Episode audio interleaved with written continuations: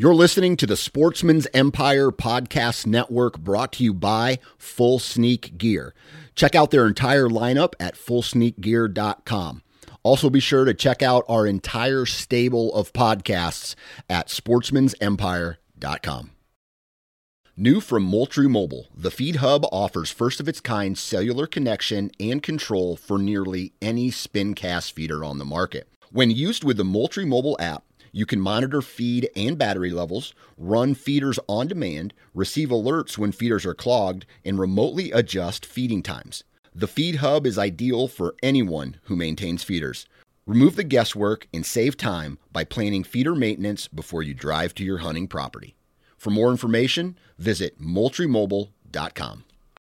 The Sportsman's Nation is powered by Interstate Batteries for all your battery needs, whether it's a trail camera, your vehicle, your four wheeler, whatever it is, interstatebatteries.com has got you covered.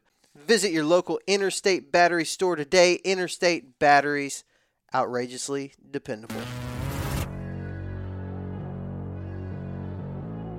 Welcome to the Southern Ground Hunting Podcast. I'm your host, Parker McDonald. This is episode number 76. Today on the show, I'm joined by Jordan Pope of North Alabama. We're going to talk about his season, how it changed dramatically from the beginning of the season to tagging three birds already in the in the last week of the season. This is the Southern Ground Hunting Podcast.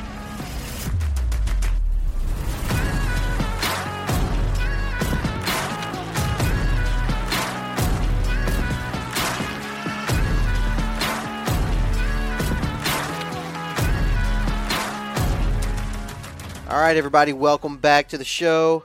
I'm sitting here in my house with a swollen foot.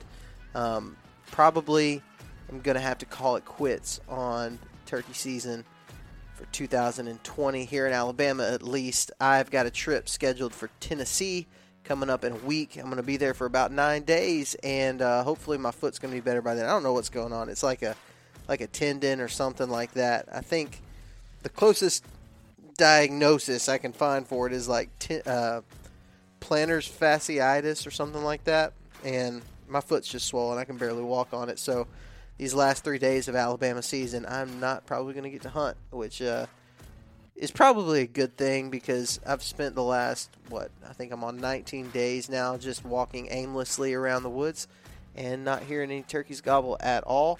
Um, so it probably is not a bad thing to keep me out of the woods so I can let this thing rest for a little bit. But man, I have seen a ton of turkeys get killed in the last week, especially here in Alabama.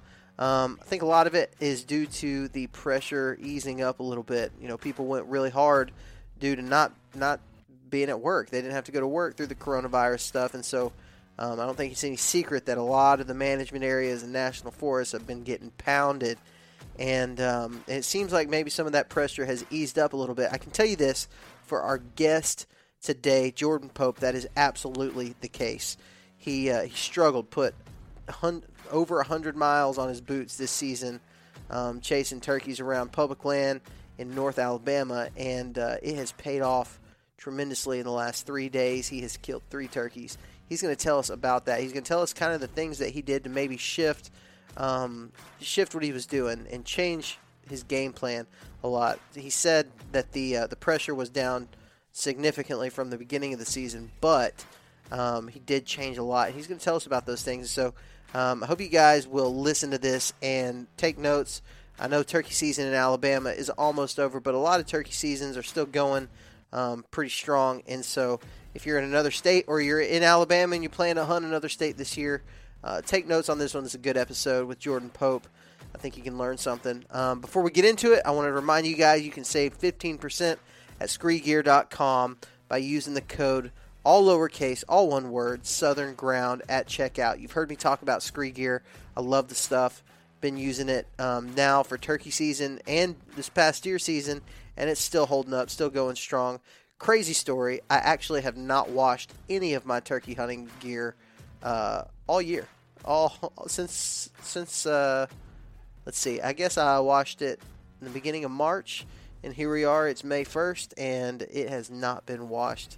And um, it does. I'm not going to say it smells good, but for as many miles as I've walked, as much as I've sweated, it smells decent. We'll say it smells decent. So I say all that to say that uh, you deer hunters, early season deer hunters, you know, your your clothes starts to smell, uh, and and I'm I've got a pile of clothes right here that I'm looking at, all of which um, during deer season it's just got a stank to it. Um, Scree gear, the merino, especially the merino base layers, they just don't smell much. Like they, it it's crazy. Um, so that's a that's a, definitely a big plus. Another huge plus is the crap is durable. It is so durable. I have not had any um, rips or tears in any of my hard scrabble stuff. Um, it's just been just been awesome. I've been super impressed with it. So go and save 15% at uh, at checkout at screegear.com on any of the stuff there. I think you will like it. All right, guys, we're going to get into this episode with Mr. Jordan Pope of North Alabama.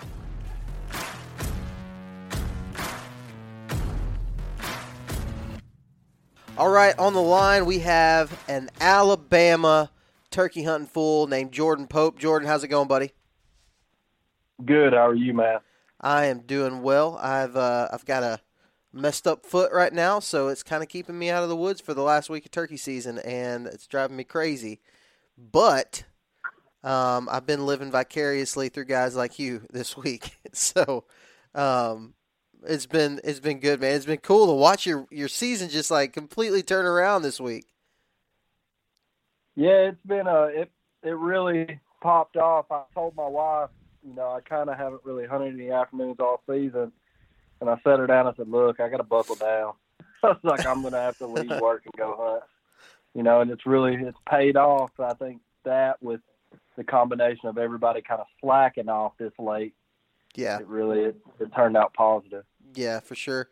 Now you've been dealing with a lot of uh, mo- all pretty much all public land, right? That's that's pretty much what you do. That's all I hunt now. Okay. Two or three years ago, it was a mix. I gotcha. So you you've been dealing with a lot of the coronavirus pressure that's that everybody's really dealing with, but uh, it seems like it was uh, it was kind of an obvious thing for you. Kind of talk about that how how the beginning of the season was versus you know this past week. Well, to start off with, I mean, it was just a train wreck from the beginning. I usually hunt one spot every opening day, and most years it's really good, and sometimes it's not, but it's a tradition for me. I just like to open up there. Well, a guy pulls up at the gate that I'm at, and I've been there since like three in the morning. He gets out of the truck, and I'm like trying to coordinate with him. I'm like, hey man, you know, where are you planning on going? And he didn't really say much and he was like wearing like brand new nomad, like head to toe, and he, just, he was just like kind of blowing me off. And I was like, well, you know, whatever. I said, look, I'm gonna be right here in the front, and this is a pretty big area. I'd say it's like two, three thousand acres. It's like I'm gonna stay in the front around here. I'm I'm going up this ridge, right, like directly in line with the gate, and it's on a private line, is what it is. Well, I get up there and I'm up there way before daylight. I, I'm I'm thinking it's like 45 minutes before daylight. Well, time goes by, the sun starts coming up a little bit, and I see flashlights coming through the woods. So I turn my flashlight on, shine it down at them. They're in the bottom. They shine their flashlight back at me, and they keep coming. I'm like, what's going on?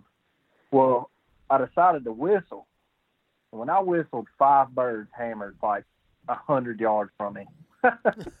like just led off. I was like, oh god, they're coming up here now. There's there's no stopping them. Yeah. You know. Well, I seen those guys with the flashlight. They just sat down. So I was like, okay, you know, maybe I can, you know, put some work in before every everybody gets up here. Well, most of the birds, there's a, a little pasture right there that's on private. There was like three of the birds or four of the birds ended up dropping down in that pasture and they all gobbled pretty good. But there was one bird, and he gobbled one time towards me at my tree calls, and he shut up. And I was pretty much banking that that bird was going to come in silent. I was like, yeah, he's going to come check me out. So I went ahead and turned to my left, which was facing towards the ridge top, because I was sitting on a shelf on the edge that they like to walk. I killed a couple of birds there. I knew that you know they dropped down, hit that shelf, hit the drainage and go to the bottom to get to the creek in the morning. So I was like, well, he's gonna come over on the top. Sure enough, about ten minutes, the bird shows up, and it's a little pine row, and I needed him to move about one foot to the right because I couldn't see his beard. I knew it was a gobbler, but I just couldn't see his beard, so I didn't want to shoot a jake. So I was like, man, I, I need to wait. Well, all of a sudden, the bird books it. I mean, just takes off, and I was like, man, what happened? Well, I get up, and as soon as I stand up, I see a guy crawling through the pine row behind where that bird was with a decoy on his back. I'm like, hey man, I was safety off, like finger on the trigger. I literally almost shot you. And he said, yeah, well, you know, I heard you up here calling. I heard them birds gobbling. I was gonna get try to get in between you and them and cut them off. oh, and we're man. talking. I'm, I'm like 180 to 100 yards from the the line. So I'm like, well, I just blow it off. I'm like, look, man, it's public land. It happens. You know, no big deal. Well, I walk like 150 yards, strike another bird. He gobbles, runs 20 yards towards me and gobbles. And I'm like in the gravel road, so I drop and get to the side of the road. Well, I heard something behind me walking. This dude circles me, gets 40 yards in front of me, walks out into the middle of the gravel road, and starts wailing on a box call. And I literally seen the bird hit the edge, see him, and go back in the woods. Golly, that's that is a that is an opening day that nightmares are made of, man. It was interesting, man. I, and it really it scared me more than anything. Yeah, yeah. I mean, people, you know, doing stuff like that just to kill. Like the, I mean, the only person they're really putting in danger is themselves doing that. Especially, especially with him knowing that you were there. You know, I, I Yeah. heard you calling on that box call, and then to put a fan or a decoy or whatever he put on his back or whatever he did.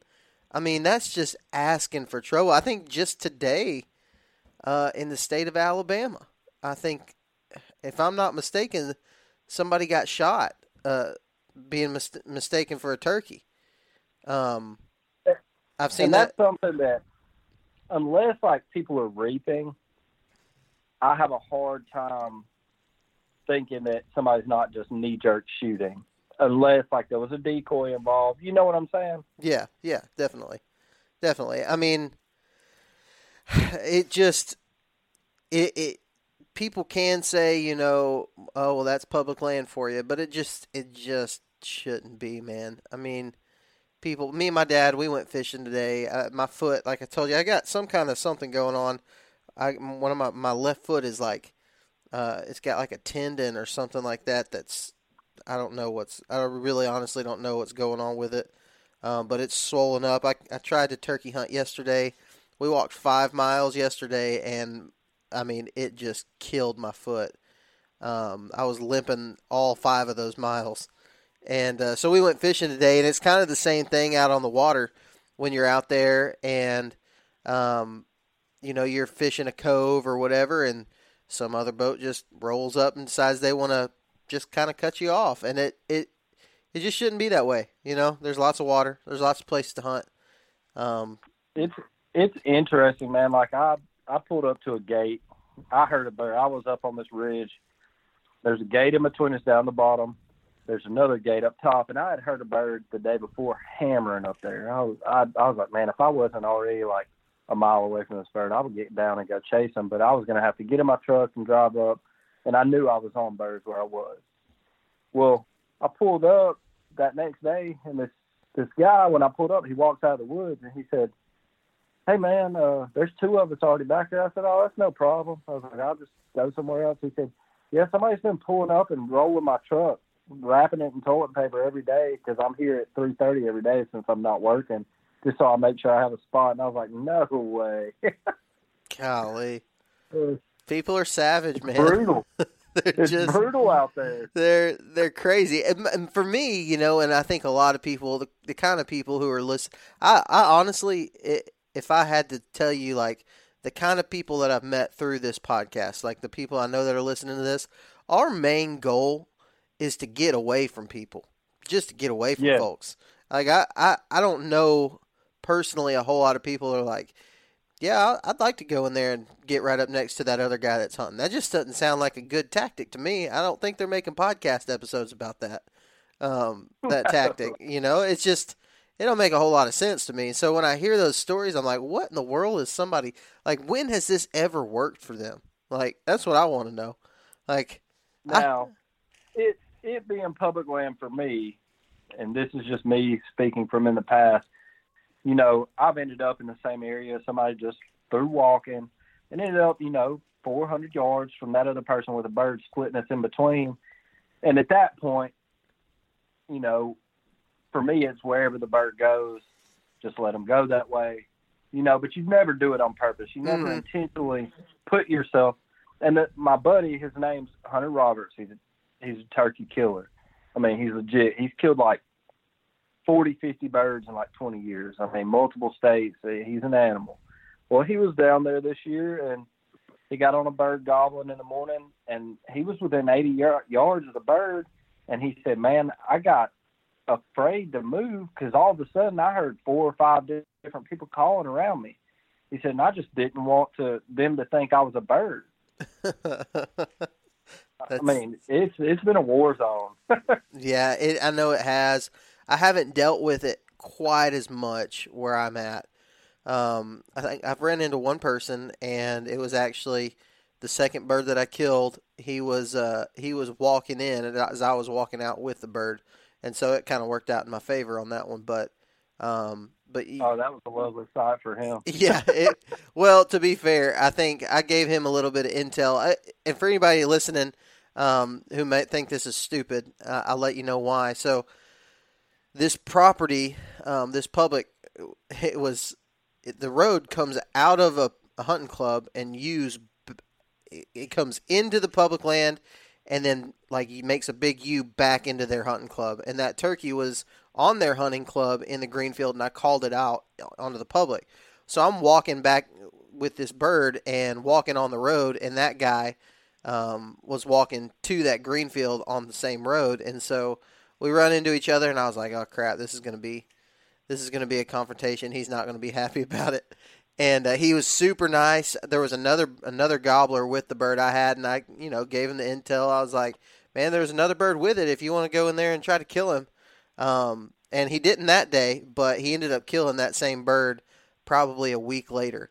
Um, it, I say it was the same bird. It was it was in the exact same area, um, and you know, I, I think that kind of stuff is is great. Like if you, I try to be intentional about being friendly with people, even if they're jerks. I try to be friendly with them as much as I can, um, and that's that's helped me avoid too terrible, too too many like confrontational situations. But I'm also, uh, I think like you are, and a lot of guys who listen to this, and the kind of people that we have as guests on this show, um, we're not going to do that on purpose. Like I'm just not going to go in where somebody else is on purpose. If I see a car, I'm gonna. Tr- if I see a truck, if I see a person, or if I see a flashlight, I'm gonna try to get as far away from that person as I possibly can.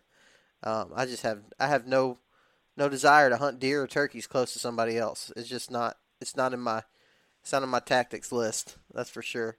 Um, so, you know, we we've kind of established that you your season started off rough and uh, and it has turned around very quickly. But before we get into kind of the the turnaround of it and maybe even a little more of the bulk of your season.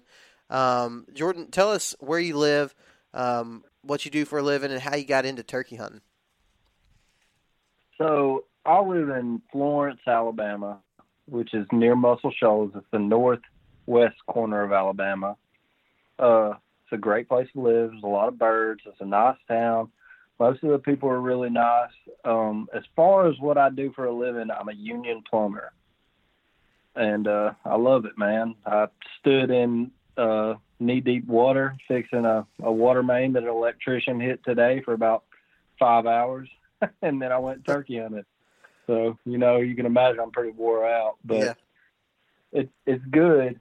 But as far as how I got into turkey hunting, there's a there's a guy up here his name's Scott Phillips, and he runs an organization where they take kids who don't have the chance to go hunting, eh, whether it be for lack of parents or you know money issues, whatever the issues are. they give them a way to get outdoors and experience it, whether it be the first time or the hundredth time. And uh, both of my parents had ended up passing away in the same week when I was 16, and I ended up at the at a guidance counselor who worked in the same church as Scotty, and Scotty was the youth minister there. So me and him kind of got aligned, and I started going hunting with him. And you know, we ended up deer hunting, and I ended up seeing like a 130 inch deer the first time I ever went hunting. It was crazy.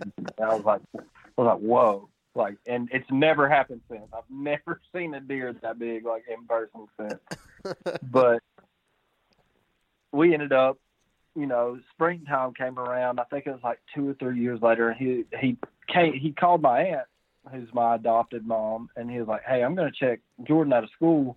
We're going to go turkey hunting." She was all about it. So we went, and uh, we ended up hearing a bird across the road in a creek, and never could, I mean, do anything with him, of course. And then we went a couple more times, and through the years we went a couple times, and I just never, I never had any luck at it. It was hot, you know. I was young, and I just, I was like, man, I, this is just, this ain't it. Deer hunting is where it's at, you know. So we g on years later, and uh, me and Scotty end up in a club on the spot that we call Texas Ridge and I had really started digging into turkey hunting. I mean, I was like reading everything I could about it, and the year prior to that, I had went and hunted Freedom Hills, and I'd missed my first bird, and that bird had gobbled midday, and I got on him, got to him, shot at him, missed him. Another bird was on the limb at like ten o'clock, dropped down right in front of me and gobbled and ran away from me. Like I was hooked. I was like, this mm-hmm. is the mm-hmm. craziest thing that's ever happened to me it's like National Geographic. I didn't know what. so ended up a year later in that club with them, and uh, I think it was April fourth. Ended up calling my first bird in. I had a Jake decoy and a hen decoy set up. This bird came up the holler and he was strutting. And all, I had purred and clucked at him once, and he was coming. And he folded out a strut, ran up that Jake decoy, chest bumped him, and it was over. I mean, I shot him, and I was I was hooked. I was hooked at that point. I understand. I understand that. That's a that's funny. That's you know your story about getting into hunting. Last week we had a guy named Ricky Bullard that came on the show, and he was telling he he told us all about how first time he ever went turkey hunting, he killed a bird. The first time you went deer hunting, you saw this giant buck. I think a lot of those type of situations um, and scenarios happen to guys on their first trip out. You know, it that's the guys who a lot of times you see they're hooked, they're just hooked. They get hooked on it. And uh, I'm, yeah, they chase it the rest of their life. They chase it. Yep, you chase that feeling, man. And like I told Ricky, I was like, man, I, I hope to God that my kids get to experience that, you know, early on, so that they can they can understand why I why their daddy's chasing it all the time. Because that's, I mean, it's like a it's it's a, it's just better than any drug. It's it's better than any alcohol. It's better than any of it, man. It's just it's a it's a high that you got to keep getting over and over and over again. And uh, and every time, you know, you talked about the missing that turkey and then the one that flew off the roost and and got away and it, those type of scenarios, man, they just they eat you alive until you finally make it happen. Like uh, one guy told me one time I missed a bird last year, and a guy uh, that I was talking to about it said, "Well, you know, you needed something that you had to think about for the next five years." And it's true, man. I've shot turkeys since then, and I keep thinking about that same one that I missed. I'm like, you, you just can't shake it. So I, I, I totally understand where you're coming from, man. It's it's a it's a feeling like no other. And um, man, I'm just I'm that that's super cool. You know the story about this this guy Scotty was that his name is Scotty? Is that right? Yeah, Scott Phillips, and the organization he has is called Outreach Outdoors. It's a great thing, man. Yeah, yeah. Where could anybody check out the Outreach Outdoors um, information? Uh, you can, you should be able to look up Outreach Outdoors on Facebook, or you can look up Scott Phillips and see his association with Outreach Outdoors, and you can just message him and he'll give you his number and give him a call, and you can get linked up with him. That's cool. That's really neat. That may be somebody we need to get on the show too, just to, to talk about that. You know, I think a lot of there's a lot of people out there um, that I meet.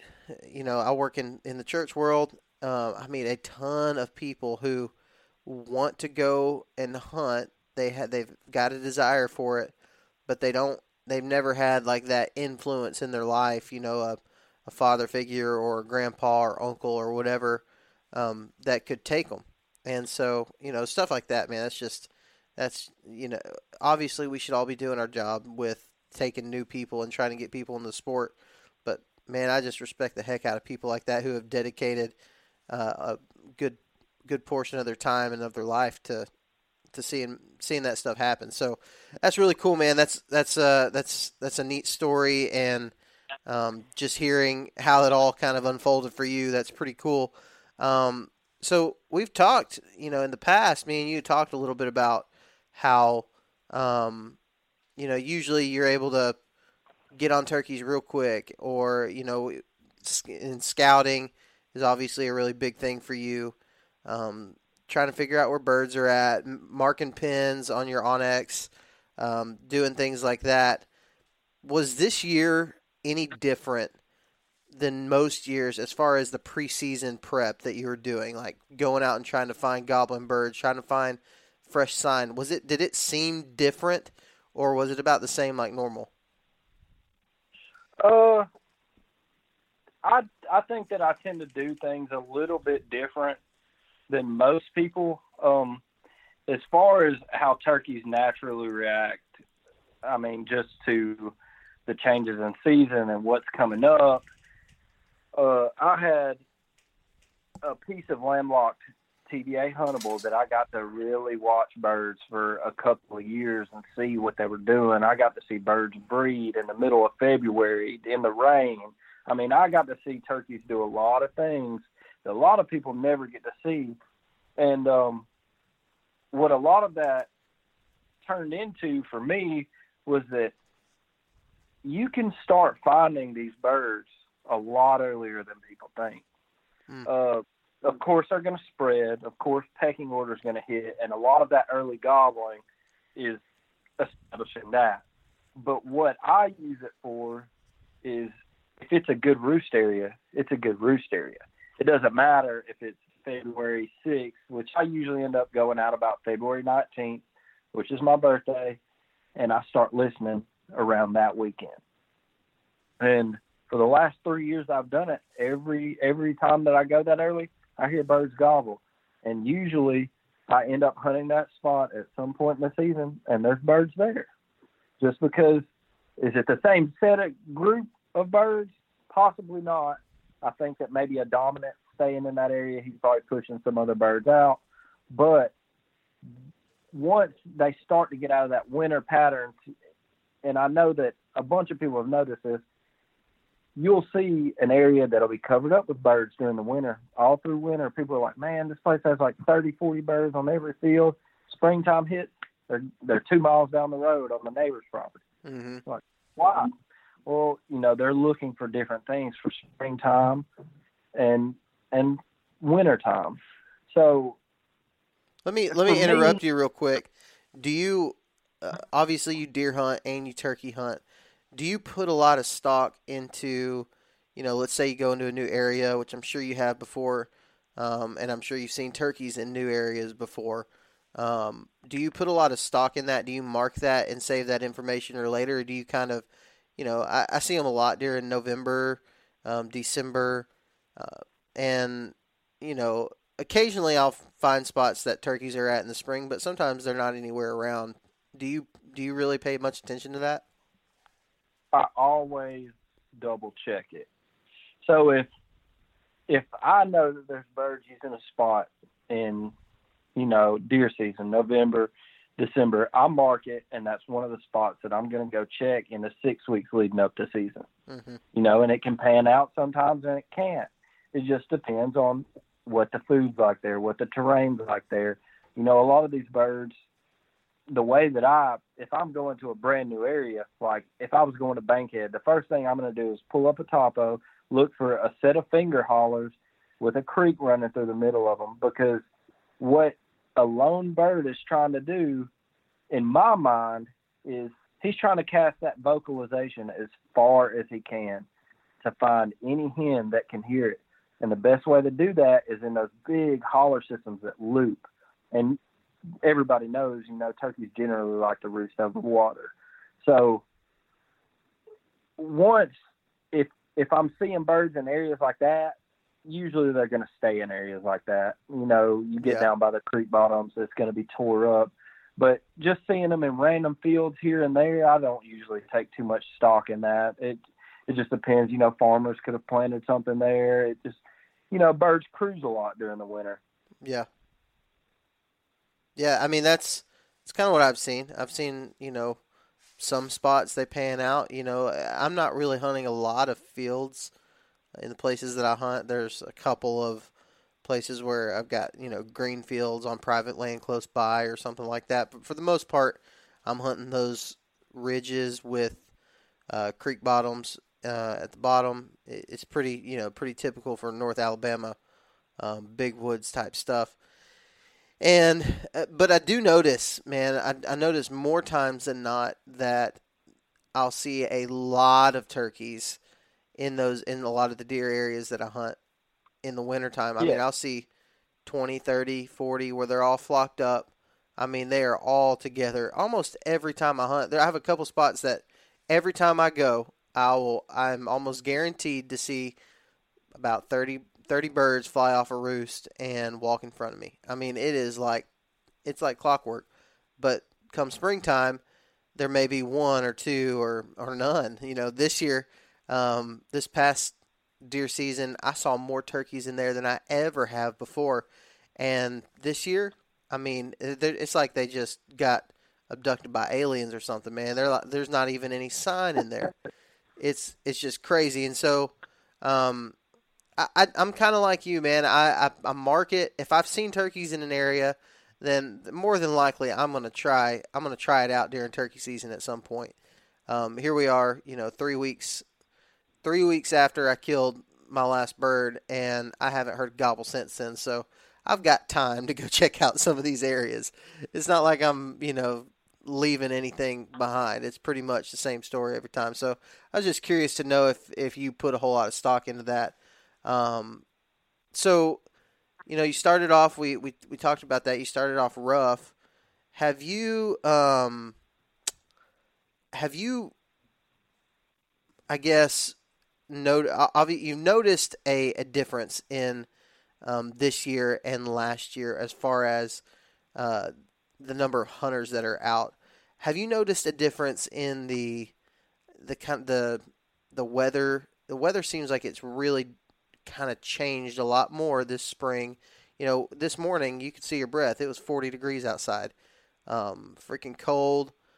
Usually it's it's pretty hot by this time of year. I mean, I'm usually wearing short sleeve stuff with um like uh, uh they're like camo spandex arm sleeves that I can put on my arms because it's so hot. Yeah.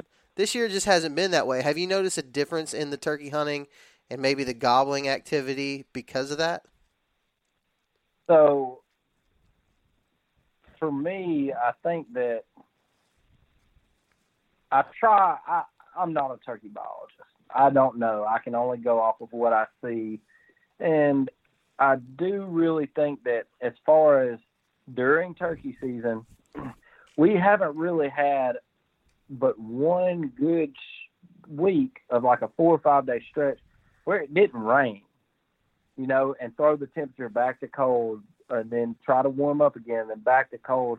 This last week that we've gotten in, into since I've been killing birds has been pretty steadily close to the same weather every day. Mm-hmm. We had one rainy day, but you know, it's just been high winds.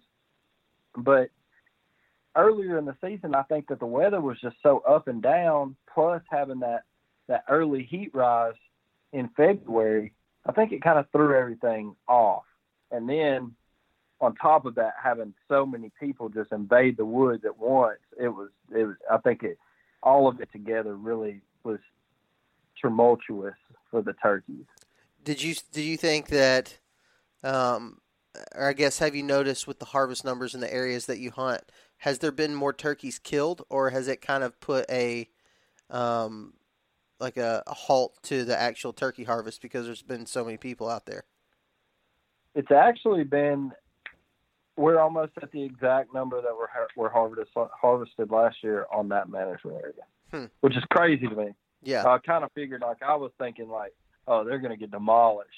But one of the things that, and it really gets me thinking, is that, you know, I'm seeing these birds in groups of gobblers, but they're still gobbling, and hens are coming to them, but they're staying in groups. So it has me thinking that these birds are congregating out of trying to stay safe. yeah. That's. I mean that that could be true. You know.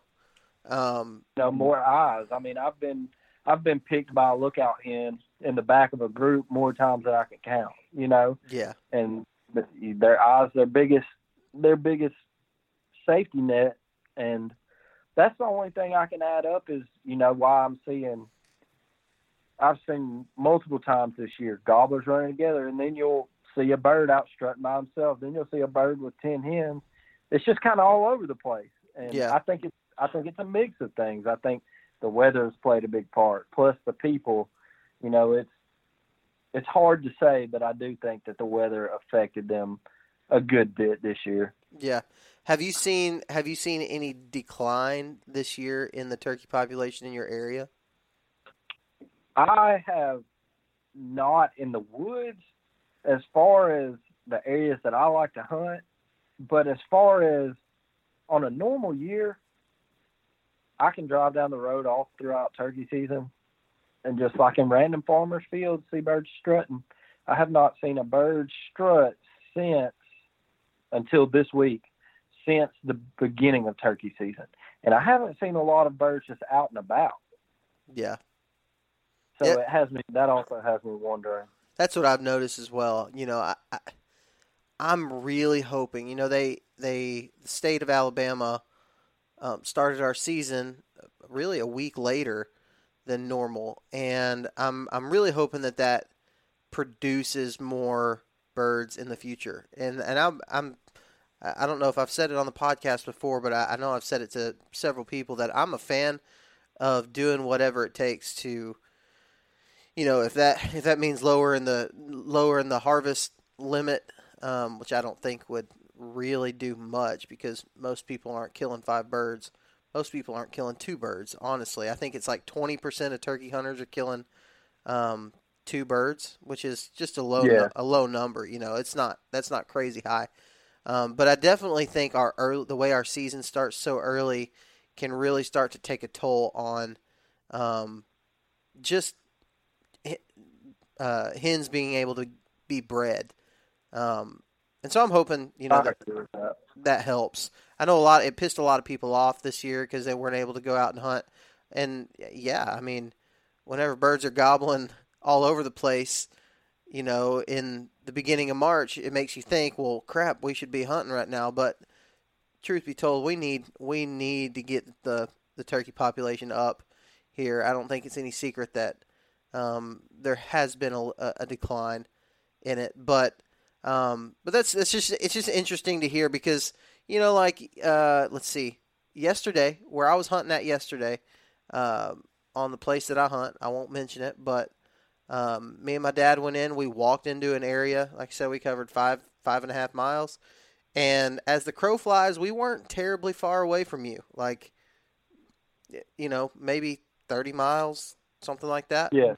Um, we really were not that far away from you, uh, but you have had um, a different experience than we had, and it's just it's interesting to me how just that short a distance can separate you know goblin turkeys and not goblin turkeys, or just even a, a decent turkey population from a not great one. You know, here uh, where I live in Cullman, there's a spot on the interstate where across the interstate there's tons of turkeys all over the place all the time and on the other side of the interstate i've never seen a turkey one and i'm over there all the time it's just Yes, it's so weird. it's weird how they do things um, but i think it would be man it would be so so awesome to me if you know in 10 years we're looking back and and seeing some of the progress that's being made by the state of Alabama and and be able to look at it and be like, yeah, that was that was definitely worth it because I want my kids to be able to enjoy it um, just the same way.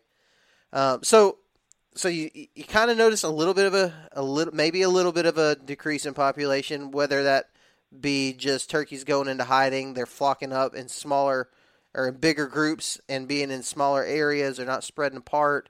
Um, but you notice the difference in your drives um, and you know what you were seeing in fields and things like that. Um, so why don't you tell us a little bit about what the majority of your season was like? How many miles you covered, and what a regular day was for you in the turkey woods? One thing before we get into that, that I do want to mention that you know we didn't see in our lifetime, and I hope that nobody ever sees it in their lifetime again, is that everybody has to remember, you know, in conservation efforts, especially when people get frustrated, that there was a time in the 1930s where a wild turkey was rare. Mm-hmm. They were going extinct. And there was, I think, in the U.S., the populace was 30,000. And, you know, we're, Alabama's got the second highest populace in the United States, if I'm not mistaken. And it's, it doesn't take much to get back to that.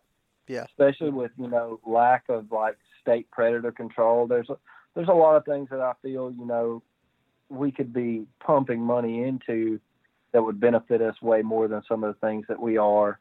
But you know, people have to remember that it's it's a it's a privilege to hunt this animal specifically. Mm-hmm.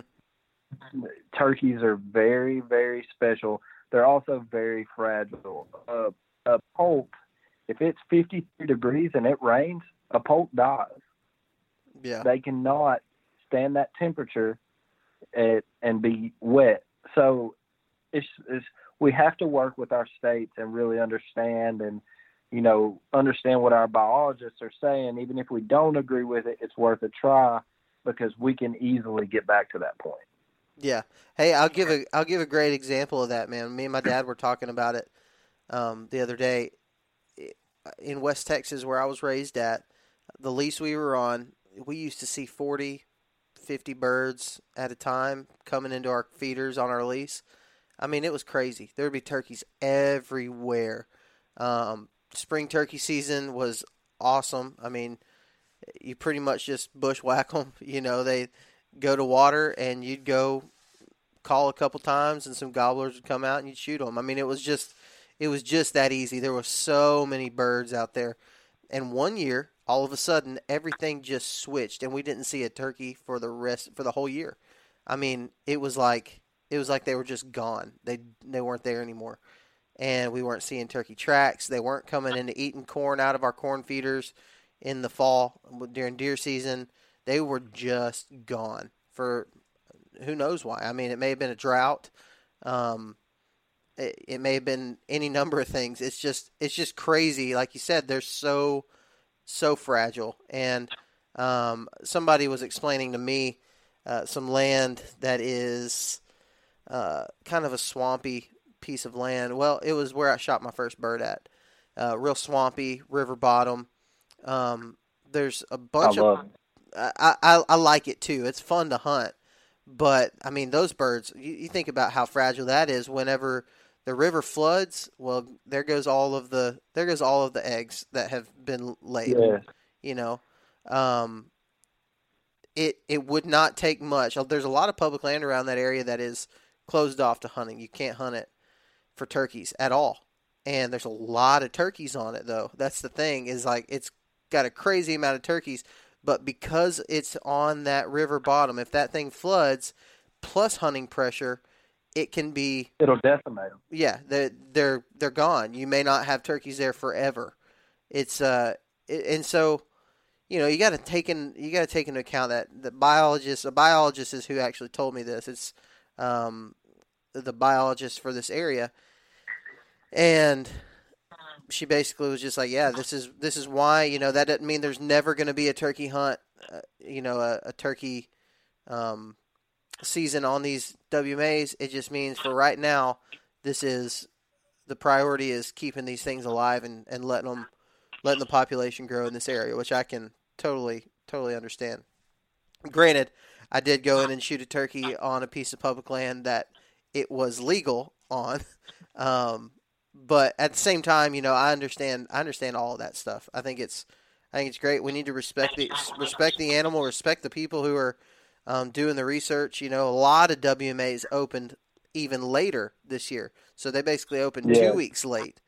Um, and and then there's some zones that open super late. I mean, it's just it's it's crazy, and I know there's turkeys in this area, and I know people get upset by it, but it is what it is, and they're doing their best to to try to make sure that um, we have a population of turkeys for for years to come. And so, man, I'm I'm on board with that, man. I, I totally agree with everything you said. So moving in, I guess to to kind of your uh, your season and, and how that looked. Um, let's get into that, man, because I know I know people are dying to hear about how how it was and how it actually is turning out to be. So, you know that first that first little bit was rough. Tell us about it. So, on an average day, I was covering around five miles each hunt, if not more. There was one specific day where me and a buddy we we walked about around 2.1 miles in. So you have to start walking at around. We'd get there at about 3:30. Start walking about 3:45, and you're crossing. It's it's like Bankhead top terrain. I mean, big, huge ridges. You're crossing four of them to get to this one squashed ridge in between everything that is just it's phenomenal. I mean, I was hearing, like I said, five to eight birds every time I went and hunted. And uh that one particular day we didn't hear any birds, it was high wind, you know, and we're sitting there and a bird let off at around eleven and we ended up chasing them and we ended up walking like eight miles that day and eight miles on flat and eight miles crossing ridges, two different things. It hurts, man. Yeah. you know, he's Yep. a lot more in shape than me. And he said, you know, at one point I seen you like start dragging behind because you know I'm getting fat now. I'm getting older, and I was like, yeah, dude, it was rough. But uh, uh, but generally it was about you know five miles, and on a normal season, if you're in big block woods that you know have birds, at some point in a five mile walk, especially around midday, you know you're gonna hear a bird fire off, and once he does, usually those birds are workable. You know, they there's a reason they've climbed back on top of a ridge and let a gobble out because they're searching. hmm Well, it just it was phenomenal on the roost, and I would hear birds off the roost once they hit the ground, but it was immediately like they were just getting hand up, they were getting locked up, and most of them would go silent. And then that second week, when I ended up missing the bird, uh, there were several birds that gobbled till eight and nine in the morning, and I would be locked in on a bird that I had roosted that I was 200 yards from, and he would be giving me the runaround. So it was just, it, there was a lot of me going to areas being covered up with birds, me sitting under birds, and then ghosting me. I mean, typical public land birds, and it was frustrating. I mean, I was really racking my brain with, you know, what am I doing wrong as to where, you know, the years before, if I get myself up under a bird, you know, I'm in the game for a couple of hours, whereas I'm putting myself under birds, and here I am an hour into the hunt, and everything's dead, and the birds are gone. So, definitely, the first three weeks were frustrating, without a doubt. Yeah. Yeah, that's that's um that's it, it's so funny hearing you talk. Like I I'm right there with you. In most seasons, you know, you, if you're gonna walk five miles, I mean, there will be some something that happens in that five miles. Yeah, You might just hear a hen. You might hear you might hear a gobble. You might bump birds or something. I mean, in the in a five mile hike, you ought to be able to at least have some type of action. Um, and it sounds like you you did. You know, and and on those days, you at least had something that happened. For me this year, it was it was quite different. It was uh, it was five miles of nothing, of just nothingness. You know, just walking in the woods. Um, and that's a another thing that it, it really got me thinking. I was sitting there. I'm like, you know, these birds are communicating. There's, there's, without a doubt, these birds on the ground are communicating, and I really think that with all of the people being in the woods, I think that the gobblers may have just been relying off of drumming, spitting and drumming, which is a lot harder to locate a bird by. I have trouble hearing it. I actually only heard like one or two birds ever do it, mm. and. I was pretty close to them. But I, I really do think that there was a lot of a soft talk between the birds just to avoid yeah being found. Yeah, yeah, it's very possible. Um, I, I had a couple times this year when I thought eh, that that sounded like it might have been a drum, but I it, it's just hard to it, you know I'm I'm right there with you. I can't I can't really hear it that well. I've only heard it a couple times on birds that were really really close. Um, it's hard to peg it. You know, you hear people they're like, "Yeah, man, I heard a bird drumming down in that bottom. I went down there and killed him." I'm like, "Man, I have like I have to have a bird at like 30 yards to hear him drum." yeah. So when you're when you're going out there on those days, when you say you're you're basically just just sitting, what's your typical setup? Are you are you just sitting for 30 minutes? Are you sitting for an hour or a couple hours? How does that usually work? Especially when you when you have had a bird, you know, firing off within a hundred, a hundred or a couple hundred yards. So if I get on if I get on a bird in the morning and I say I've roosted a bird, I know he's there. I typically, which this year less than normal years, I usually kind of know how the birds use those areas.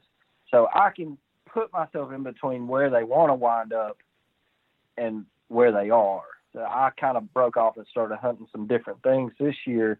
So I was learning and getting intel, watching them make loops around me where they would end up at midday or whatever.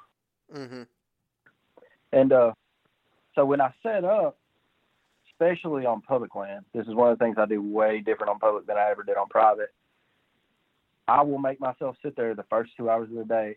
I'm for the majority of the time, I'm probably not going to make a move because there have been 20 times that I know of that you know I made soft calls that morning, had birds respond, and then all of a sudden a bird pops up that never gobbles, just walks his way in. Yeah. And I here I am standing there with a call in my hand, gun on my back. Yeah. So definitely, you know, in the morning times, and if it's like decent middays, I make myself. If I ever touch a turkey call on management, I'm 99% of the time sitting down because, I mean, I've been walking on gravel roads before at five in the afternoon. Stood there, made a couple calls trying to strike a bird, and a gobbler that me and my buddy Aaron had been hunting for two weeks just walks up out of the holler and stares at us, and we're just sitting there like, "What just happened?" Hmm. So I, I have a personal rule, you know, that if I touch a turkey call on management land, I'm sitting down and I'm ready to kill. Yeah.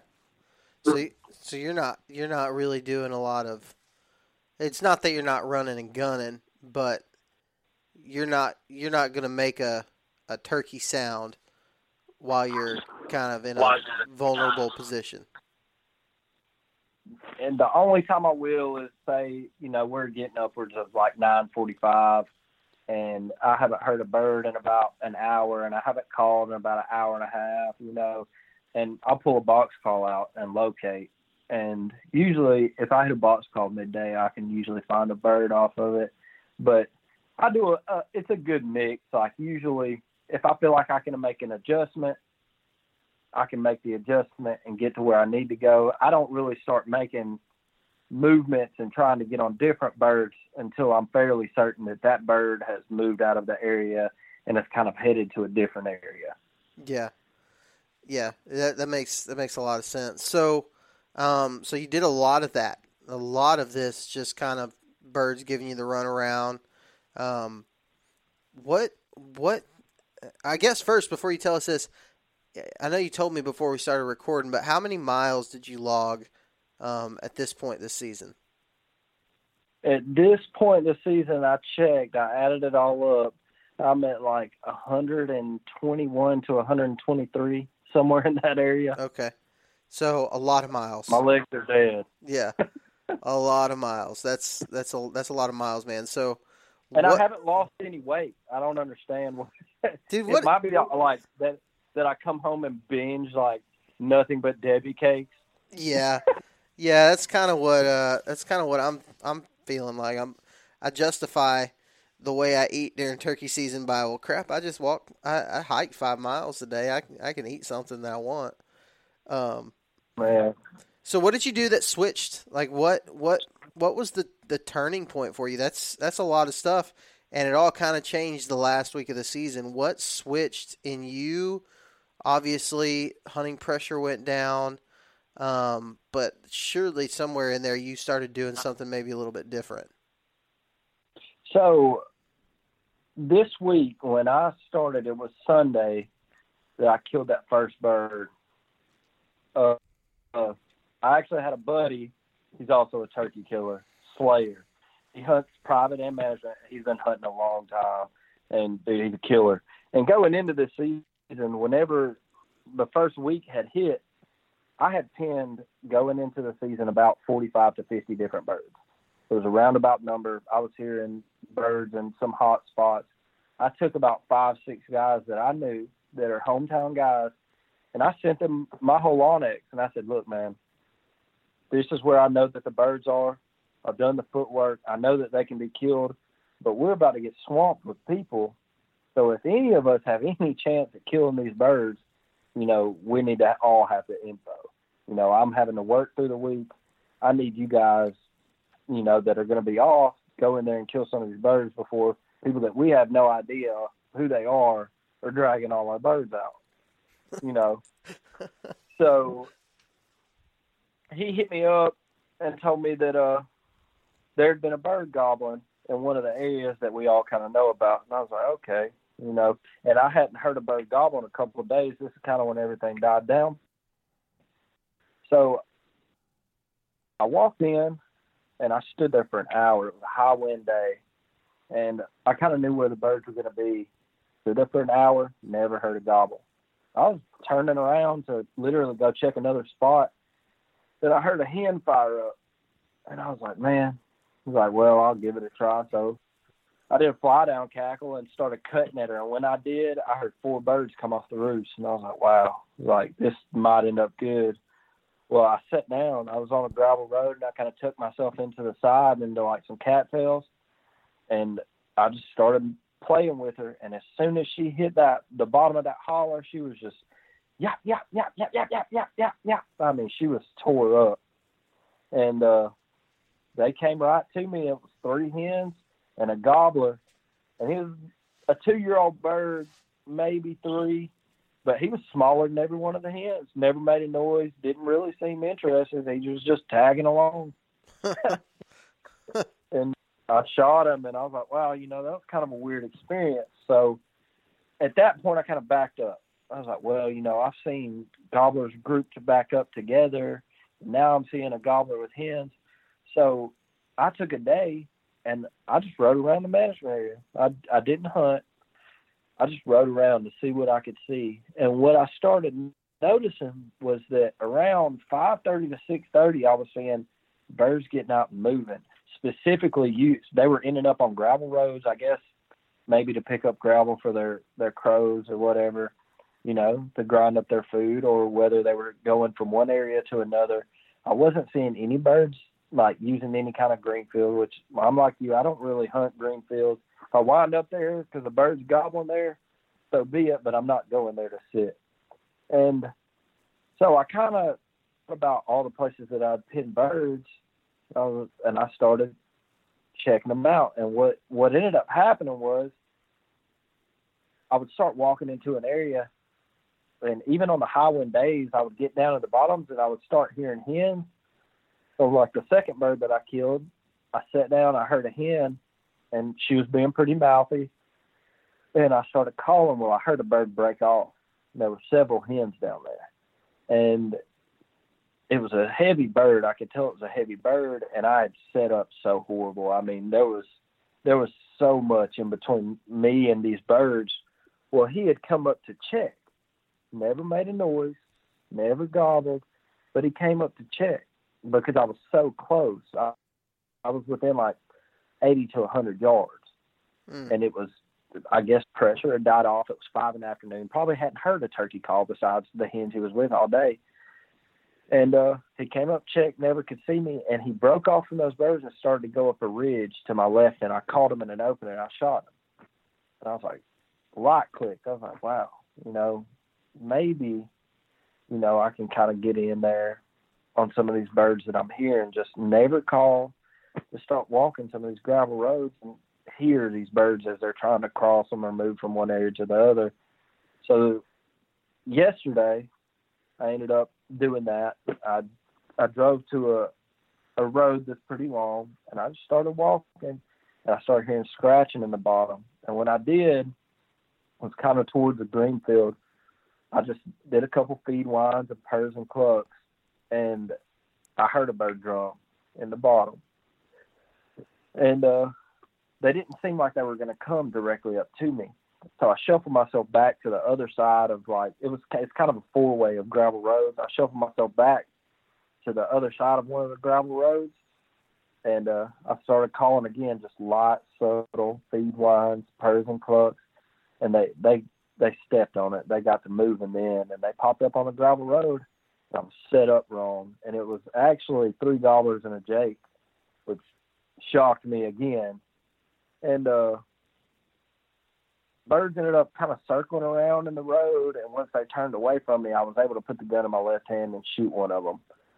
And I kind of did the same thing today. You know, I I went to a big gravel road and I just started walking, and I ended up hearing hens over a ridge in the in the bottom next to me. And then in between us happened to be some gobblers. I started calling. Gobbler actually gobbled today, and I was set up horrible. He was above me on the ridge. I was coming out of a cutover, and whenever I called and he gobbled, all three those three gobblers started looking over the side at me, and they busted. I mean, it was it was over with. I I was sitting there like, man, I wish I wouldn't have touched that call, but you know, sometimes you never know. Yeah. But that's kind of been my thing is really just instead of getting out and being aggressive in the way that I'm hunting as far as trying to strike a bird or get a bird to gobble. I've just been moving through the woods and letting them do their own thing. Hmm. That's that's interesting. That's that's a uh, you know I, I've heard I've heard multiple people say that the biggest mistake that a turkey hunter can make is overcalling. And I find myself to be very guilty about that, especially. And yeah, I think my, my situation is maybe a little bit different just because I'm not even hearing turkeys gobble at all. I'm not hearing, yeah. I'm not seeing them. And so, you know, it's super easy in those situations to just start hammering on a on a mouth call or whatever and trying to get that sound to be as loud as possible to maybe try to get a gobble out of one. Um, but it sounds like for you that that's you know a lack of birds maybe isn't necessarily the case, but just maybe doing things a little bit different than most people. You know, not walking down that gravel road and you know just pounding a a box call. It seems like maybe the more more conservative approach kind of is what what helped you kill those birds.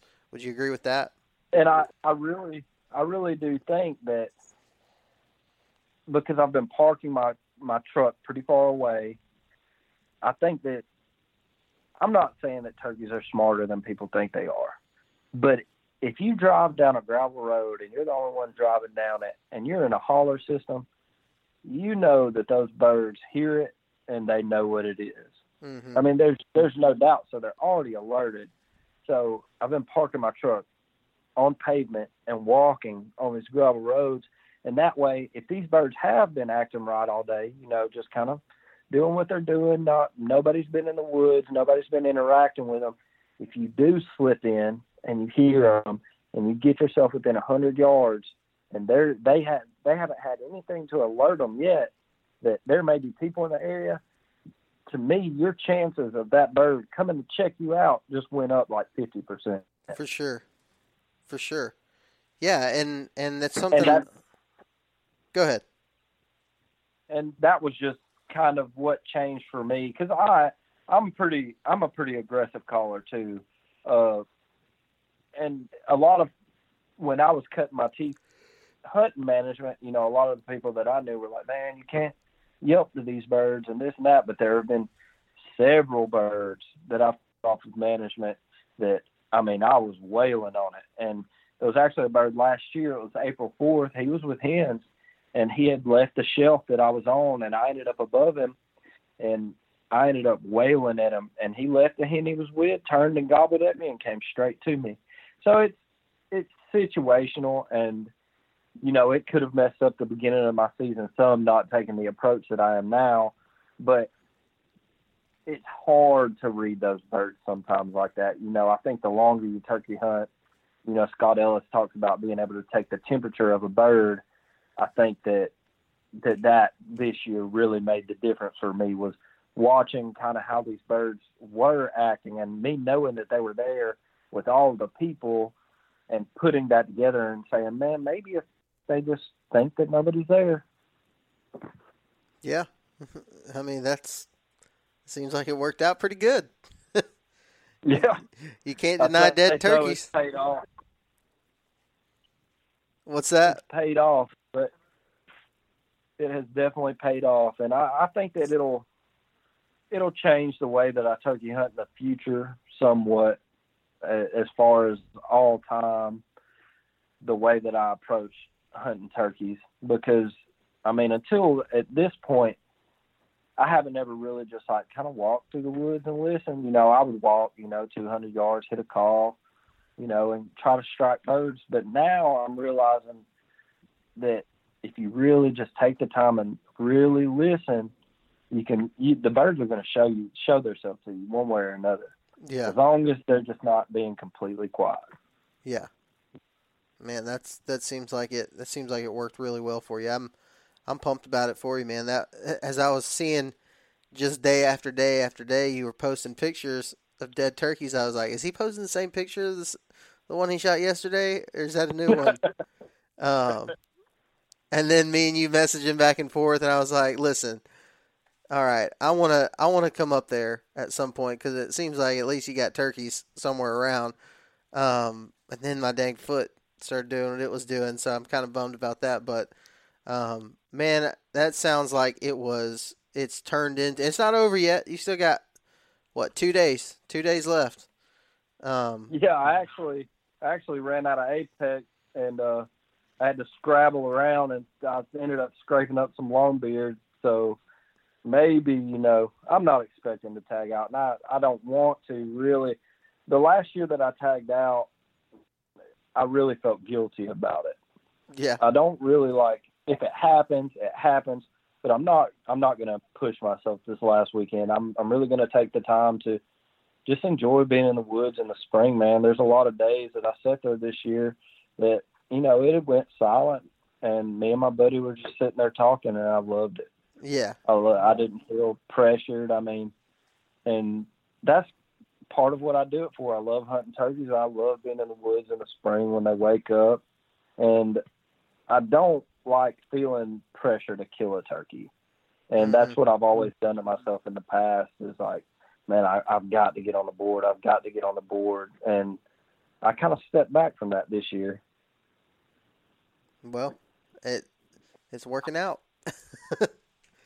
it's all. It's one of my buddies told me uh, I have a I can be a loudmouth sometimes, and one of my buddies told me he said, "Yeah, you started killing turkeys when you stopped talking trash." I was like, "You're right." I understand. I can be that way too.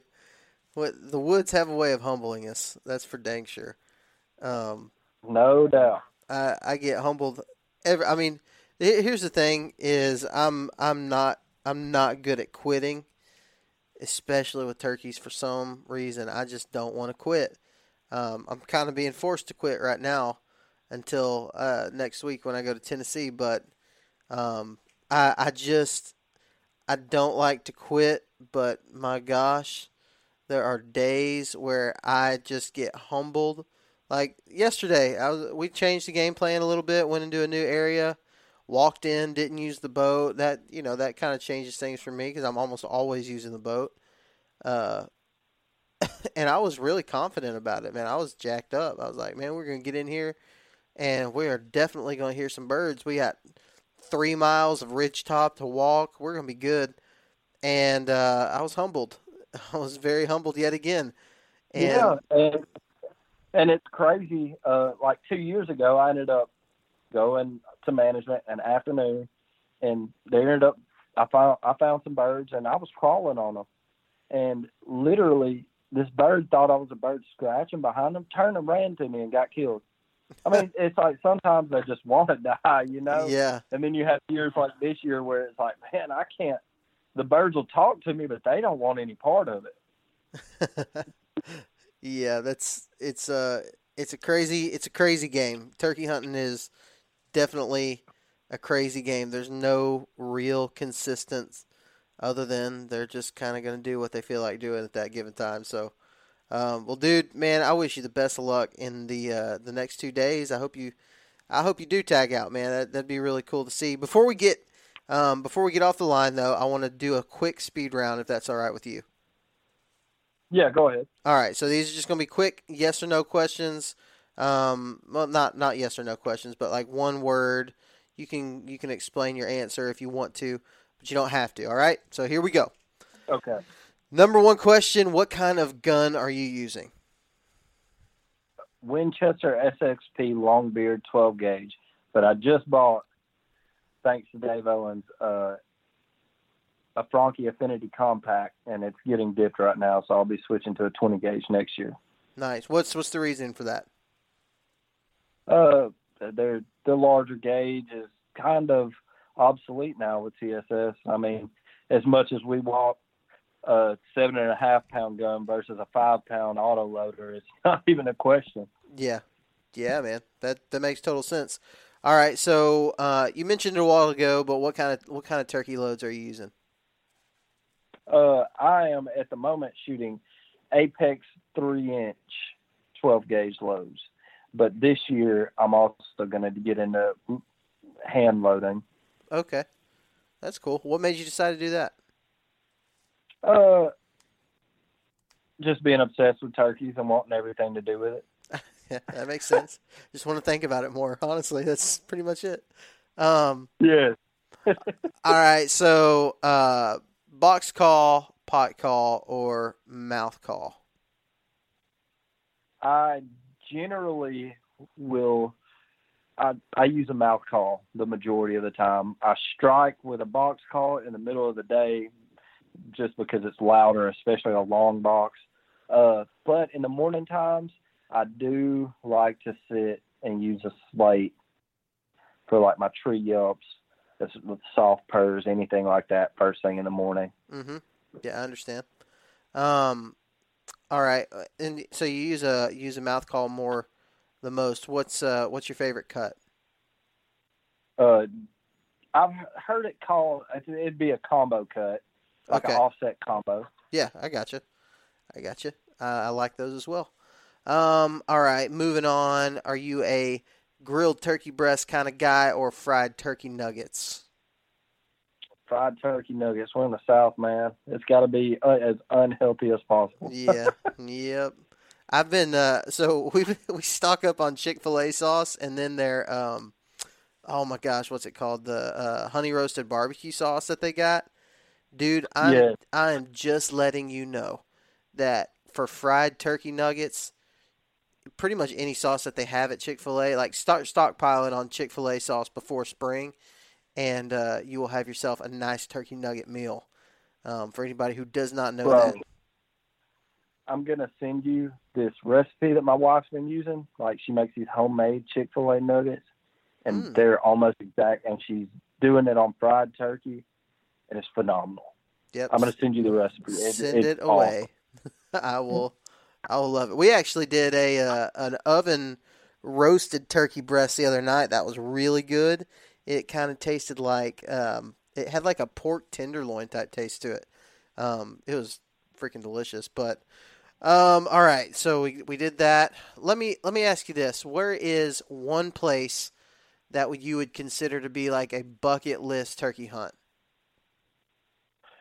Um, it would actually be two different places because um, as soon as I top out, I've already told my wife I'm heading to Mexico and I'm killing the ocellated. Uh, as far as like the hunt, I'm not looking too much forward as far as the hunt, just because I don't sit in ground blinds. I don't use decoys anymore. It's more about tricking the bird for me. Yeah. Uh, I've my other bucket list, and I've already been once and got absolutely skunked. Is Florida. I mean, I got to kill an Osceola. Hmm I, I have to do it. Uh, public land. We ended up going to the first management area that opened that year, and it ended. We got there. The game warden was wearing cut off blue jeans and uh, flannel with no sleeves. Never checked our licenses, and he was like, "Look, man, we party here. There's only like three birds a year killed off this place. It was it was wild. Can I we, guess? uh, can I guess where it was? Yeah, go ahead. Was it Green Swamp? No, it was J.W. Corbett. Oh man, Green And, Swamp uh, ain't too I far removed from up. that. I actually uh, woke up at 2 a.m. one night and there was a swamp buggy with no lie, like 15 girls, two dudes, four cases of beer, and they like pulled up to my tent. They were like, "Hey man, you want to go party tonight?" I was like, "Dude, I have no idea who you are," and we're like in the middle, like there was alligators like a hundred yards from our tent. And I was like, "Look, dude, you're not dragging me in that swamp on that thing. Like, I'm not dying. That's cool.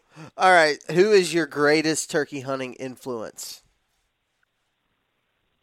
Uh, as far as hometown goes, it would probably be a guy that goes by the name of Jesse McGee. He is an absolute slayer, but he'll kill like one or two birds, and then he wants to go kayak the rest of the year and hang out. but I mean, he kills them quick, and then he's like, all right, you know. But uh, as far as industry wise, Shane Simpson, just because uh, that the way that he does everything, things that he does, uh, he's legit. I think he does everything legitimate as as pure as you can. Yeah, I like Shane. He's a good guy. Um, all right, let's see. Moving on. I should write these down. I do them all by memory. I really, I really should write them down. Um, and then sometimes, Yeah. I, sometimes I'll ask them just, just random ones. I don't really. Uh, but the last one is uh, the most important one, of course. But uh, you already answered it, so I already know what your answer is going to be. But will you shoot a Jake? Absolutely not. Tell- And uh, Tell me why. I want to know why. to elaborate on that, uh, I believe, and this is my personal belief, is that anybody that hunts, I believe that you should grow in that. And if I had shot a Jake for my first turkey, I wouldn't regret it, but I didn't. I shot it.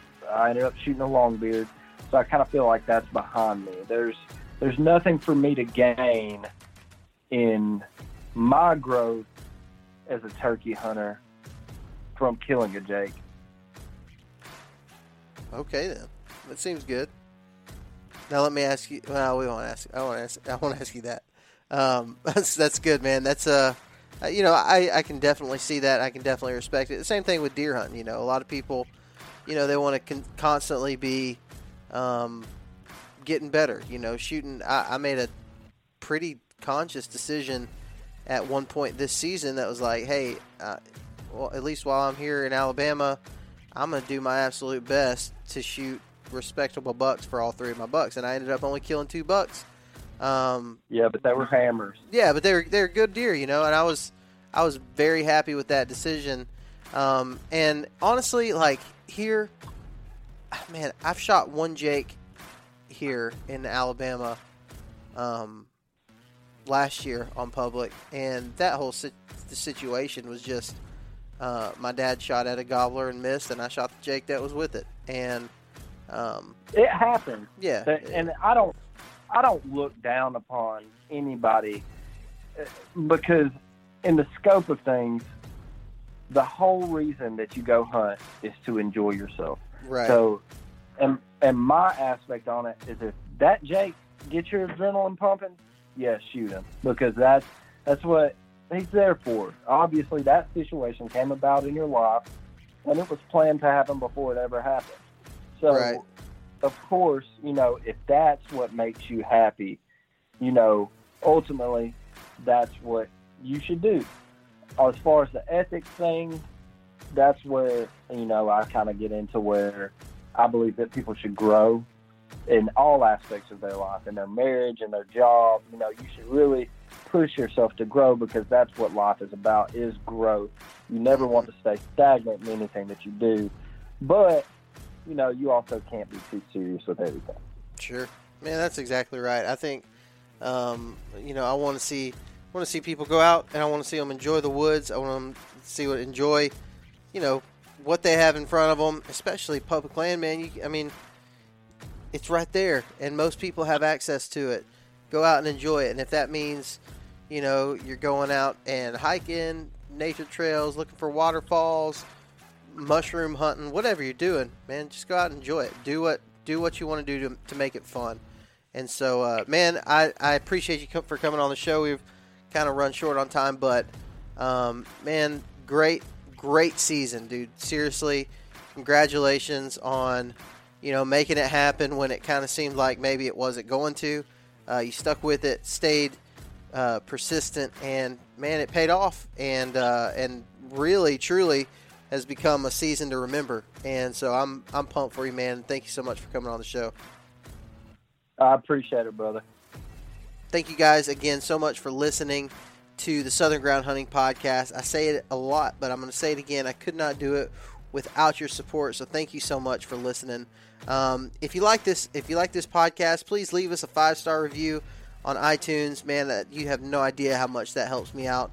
Um, also, go follow us on uh, on Instagram and Facebook at Southern Ground Hunting on Instagram. That's all lowercase, all one word at Southern Ground Hunting. You can search us on Facebook. Um, that's just going to be Southern Ground Hunting. You can also check out the Sportsman's Nation YouTube channel. Now, I have mentioned it before in this episode. I'm going to mention it again, though. I'm going to be in Tennessee for about nine days, um, ending their se- like the last week and a half, I guess, of their season. And um, that stuff's going to be on YouTube. Turkeys or not, it's going to be on YouTube. I'm going to put it up there. We got a couple videos from this season. Not a lot because it's been pretty daggum slow in the last the last uh, three weeks. It's been really slow, but we do have some good videos on there from this season. So please go subscribe, check that out. Would really appreciate it. That's all I got for you. Alabama, man, you got a weekend to make it happen. So go out there and make something happen. If you're in another state that is maybe just starting turkey season or you've got a couple weeks left of turkey season, whatever the case may be, here's what I want you to do. I want you to remember that God gave you dominion over the birds of the air and the birds of the land, like the turkey, the fish of the sea, and the beasts of the earth. So go out and exercise that dominion. We'll talk to you next week.